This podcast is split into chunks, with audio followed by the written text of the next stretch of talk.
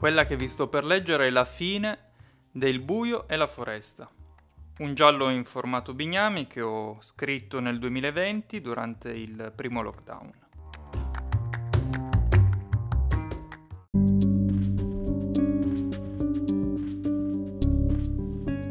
Nulla da fare, non riusciva proprio a concentrarsi.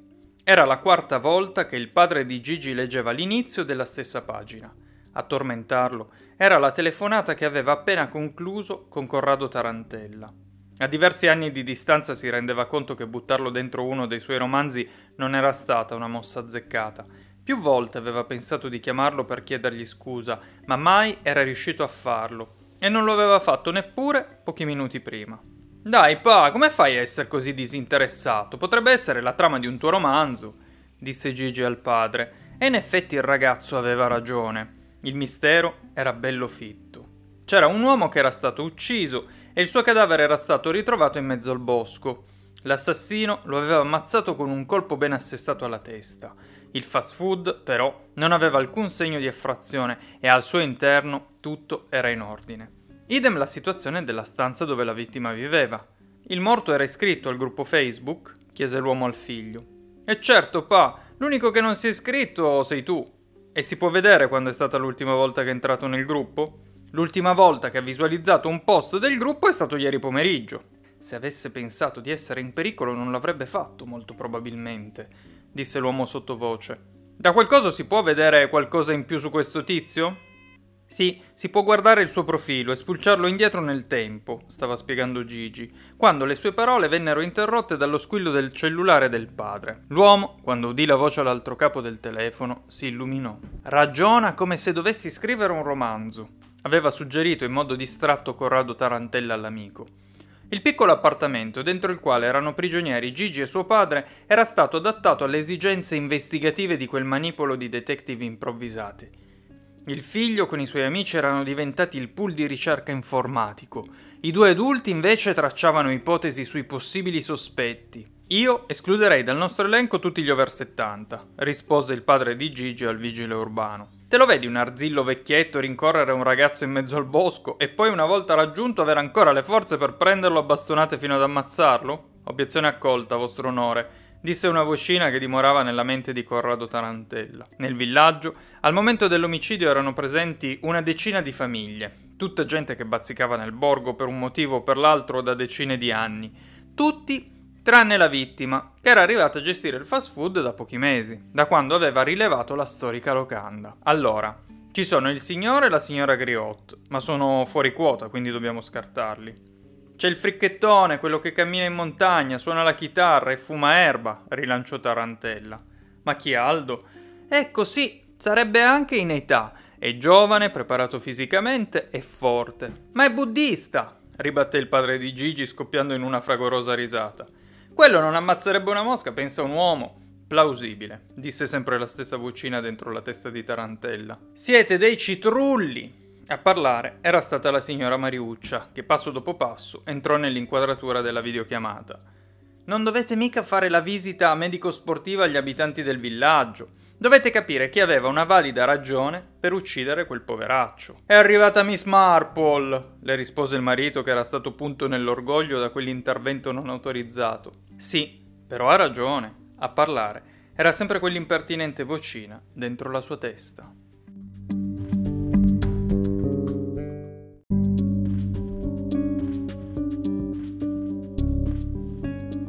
Quando Corrado Tarantella decise di alzarsi nel bel mezzo del cuore della notte, la signora Mariuccia stava russando talmente forte che il vigile urbano era convinto la stessero sentendo anche i carabinieri appostati dentro il loro freddo container. Quello era il momento giusto per mettere in atto il suo piano segreto.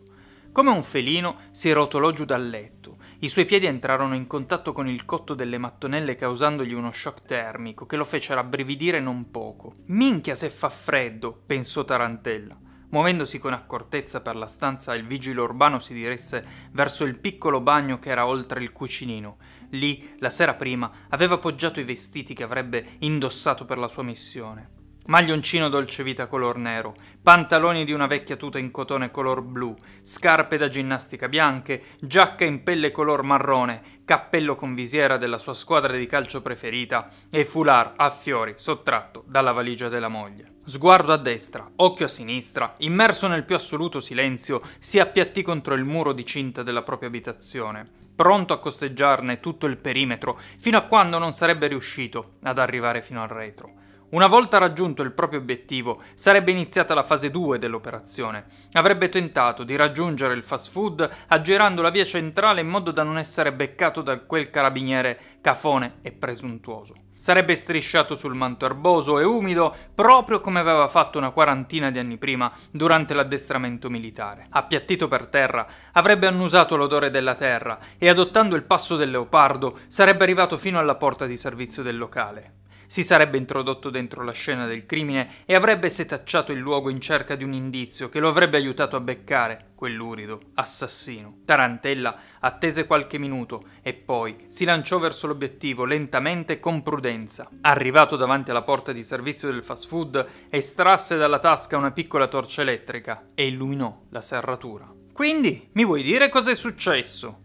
Corrado Tarantella camminava nervosamente per la stanza e ignorava volutamente i solleciti continui che il padre di Gigi da 20 minuti a questa parte gli stava facendo. In silenzio, ricostruiva tra sé e sé quegli interminabili 5 minuti durante i quali era stato dentro la stanza di servizio del fast food. Rimetteva in ordine i pensieri incastrandoli tra loro come se fossero pezzi del Tetris e quando qualcosa non gli tornava si fermava tassellava il mento con la mano destra, ci ragionava sopra e poi ricominciava a camminare. Corrado, guarda che sto per perdere la pazienza. Stava dicendo il padre di Gigi che se avesse avuto la possibilità avrebbe sfondato a spallate il touchscreen per uscire dallo schermo del cellulare e catapultarsi a casa di quello che un tempo era stato un compagno di tante bevute e qualche indagine. A videochiamarlo era stata la signora Mariuccia quando aveva constatato che il marito ne aveva combinata un'altra delle sue. A testimoniarlo, il mucchio di vestiti infangati che erano sulla soglia della porta. Vedi? disse la moglie di Corrado. È la stessa litania da almeno un'ora. Non riesco a capire cosa gli sia successo. Chi diamine sarà mai stato? Corrado Tarantella, fermo al centro della stanza, con un urlo volto al soffitto, spezzò il dialogo tra la signora Mariuccia e il padre di Gigi. Chi diavolo sarà stato mai? ripeté con voce spezzata, fissando adesso il pavimento e agitando le mani davanti al viso. Oh Signore santo e benedetto, è diventato più pazzo di prima, sussultò la donna. Mariuccia, stai calma, la cercò di confortare l'uomo dall'altro capo del telefono. Passerà, sarà solamente un piccolo esaurimento dovuto allo stress traumatico da epidemia. E invece no, urlò Tarantella volgendo lo sguardo verso la moglie. Non sono stressato e tantomeno impazzito. Il vigile urbano, piantato sulle proprie gambe ritte con le mani ai fianchi, era statuario come non lo era mai stato. La moglie, guardandolo, si sentì correre un brivido lungo la schiena, come non le capitava ormai da quel lontano 15 luglio 1978, giorno in cui lo vide per la prima volta sulla spiaggia di Lentini, provincia di Siracusa. Ho fatto una scoperta, disse il vigile urbano con tono pacato. Cosa? chiese il padre di Gigi. Questa notte sono uscito, sono andato al fast food passando dai campi, sono arrivato alla porta di servizio, quella che sta sul retro, e... L'uomo rimase in silenzio qualche istante, giusto il tempo di assaporare quel gusto che aveva ricercato così intensamente sin da quando era un ragazzo. E? chiesero in coro i suoi spettatori. E qualcuno aveva scassinato la serratura.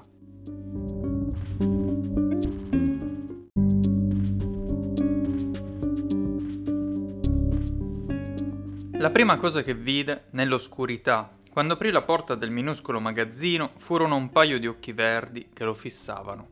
Con pazienza ed educazione il micio si era accovacciato in attesa del suo ritorno. Sulla sua destra, vicino a un vecchio arrugginito scaffale in lamiera, vi era una scala in legno. La prese e l'appoggiò al muro. Aprire quel varco nel soffitto del magazzino era stata proprio una buona idea. Scalò con cautela tutti i pioli della scala e sollevò il coperchio in legno della botola. Oltrepassò il varco e si trovò nella stanza da letto della quale aveva dormito sin da quando era piccino. Il materasso sprofondò sotto il peso del suo corpo. Afferrò il cuscino e tolse la federa che utilizzò per asciugare il sudore che gli colava dalla fronte. Le mani sporche di polvere e terra gli tremavano ancora. Si toccò il torace all'altezza del polmone destro. Quel che sentì sotto la giacca era la prova che tutto era andato come aveva previsto. Rimise il cuscino al suo posto e si stese sul letto. Per diversi minuti fissò in silenzio il bastone insanguinato che aveva utilizzato per ammazzare quel maledetto bastardo. Lui un'altra via d'uscita per risolvere quel casino non era stato in grado di immaginarla. Il micio mise il musetto fuori dalla botola e saltò dentro la stanza. Miagolò con insistenza zampettando avanti e indietro ai piedi del letto. Lui lo ignorò e chiuse gli occhi per tentare di dormire, ma nella sua mente tornarono a essere nitidi l'oscurità del bosco, il silenzio della notte e la ferocia con la quale si era scagliato sulla vittima uccidendola bastonate contro il capo. Avrebbe dovuto farlo molto tempo prima. Si alzò dal letto e andò a riempire la ciotola del micio con due pugni abbondanti di croccantini. Devo disfarmi di quel bastone, pensò. I carabinieri, quando l'indomani avrebbero scoperto che qualcuno si era introdotto di nascosto dentro la stanza del gestore del fast food, frugando in ogni dove, avrebbero quadruplicato le forze per beccare l'assassino. La scrivania ribaltata, gli scaffali rovistati e i cassetti svuotati erano la prova che l'assassino era ancora nel villaggio. Prese il bastone con il quale aveva ammazzato quella carogna e lo spezzò in due. In cucina c'era una vecchia stufa a legna, Aprì lo sportello che vi era sul fronte e vi cacciò dentro i due pezzi di legno. Accese il fuoco e guardò le fiamme prendere vigore e cancellare l'unica prova che avrebbe potuto metterlo nei guai. Si tolse la giacca e l'appoggiò su una sedia. Dalla tasca interna usciva un pezzo della busta bianca che aveva rubato da casa di quel cane.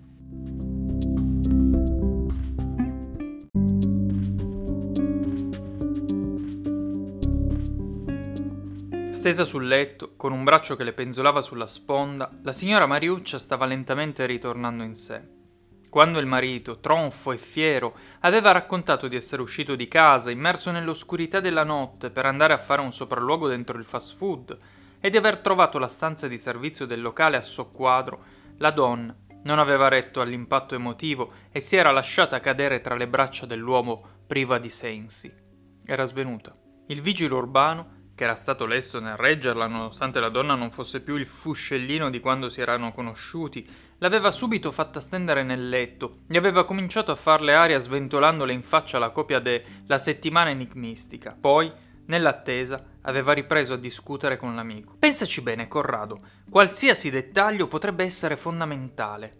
Il padre di Gigi stava chiedendo all'amico un ultimo sforzo. Non bastava aver scoperto che l'assassino era ancora nel villaggio. Adesso si doveva a ogni costo scoprire chi fosse. Ho detto tutto quel che ho visto, protestò il vigile urbano. Ed era vero, perché gli aveva descritto ogni minimo particolare che era riuscito a registrare in quei pochi istanti che aveva avuto a disposizione per esaminare la stanza di servizio del fast food. T'avrebbe potuto uccidere, disse rinvenendo la signora Mariuccia. Esagerata, ribatté il marito. Eppure se non vi siete incrociati deve essere stato per pochi minuti, osservò il padre di Gigi. Ho trovato! esurtò il ragazzo nascosto dietro il monitor del suo computer portatile. Gigi, mentre gli adulti discutevano animatamente della faccenda, aveva setacciato il profilo Facebook della vittima con la speranza di trovare qualche indizio utile per la loro indagine. Deve aver avuto uno scazzo bello forte con qualcuno, guarda qua. Gigi si avvicinò al padre e gli indicò un punto sullo schermo. L'uomo inforcò gli occhiali e dopo aver letto osservò a bassa voce. Questa sì che è bella. Corrado Tarantella, che non aveva potuto vedere il post, ma aveva sentito bene le parole del padre di Gigi, si accese come un cerino. Quindi, quindi quelle poche parole che erano state scritte meno di 60 giorni prima stringevano in modo sensibile il cerchio dei sospetti. C'è scritto Ma secondo voi mi faccio fregare da un cazzo di Montanaro? disse Gigi, e improvvisamente per Corrado Tarantella tutto fu chiaro.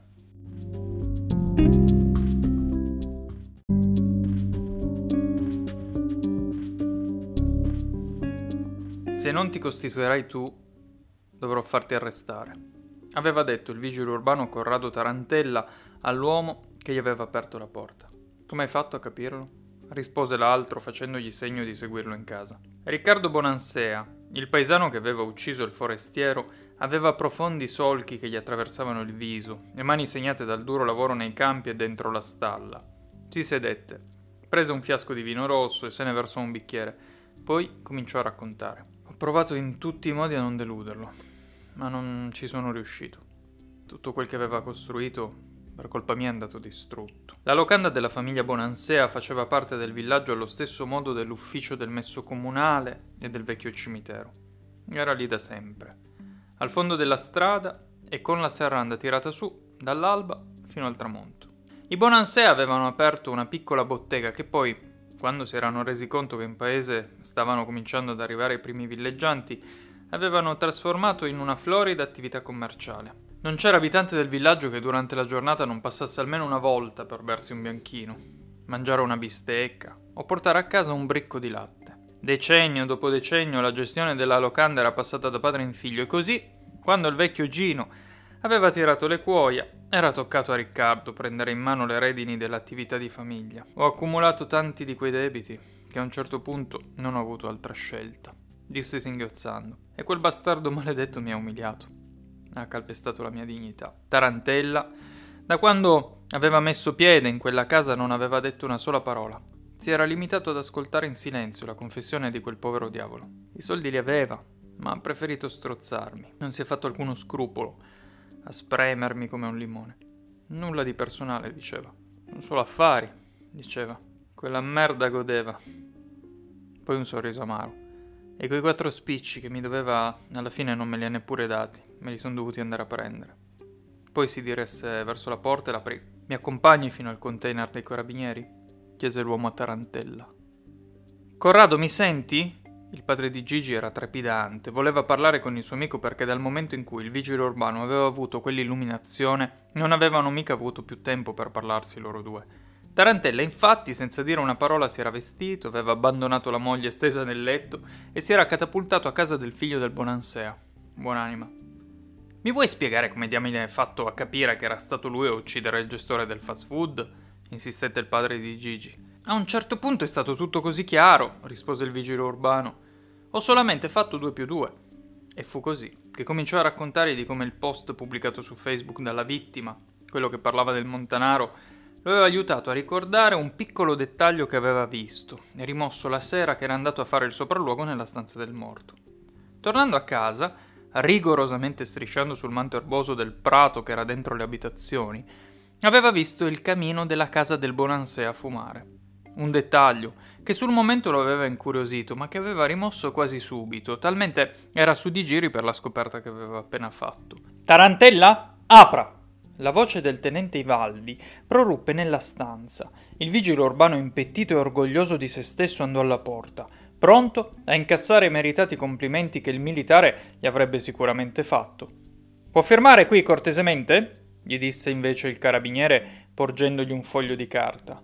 Scusi? domandò Tarantella, vistosamente sorpreso. Io? Glielo avevo detto di non uscire più di casa. Sono 533 euro. Grazie.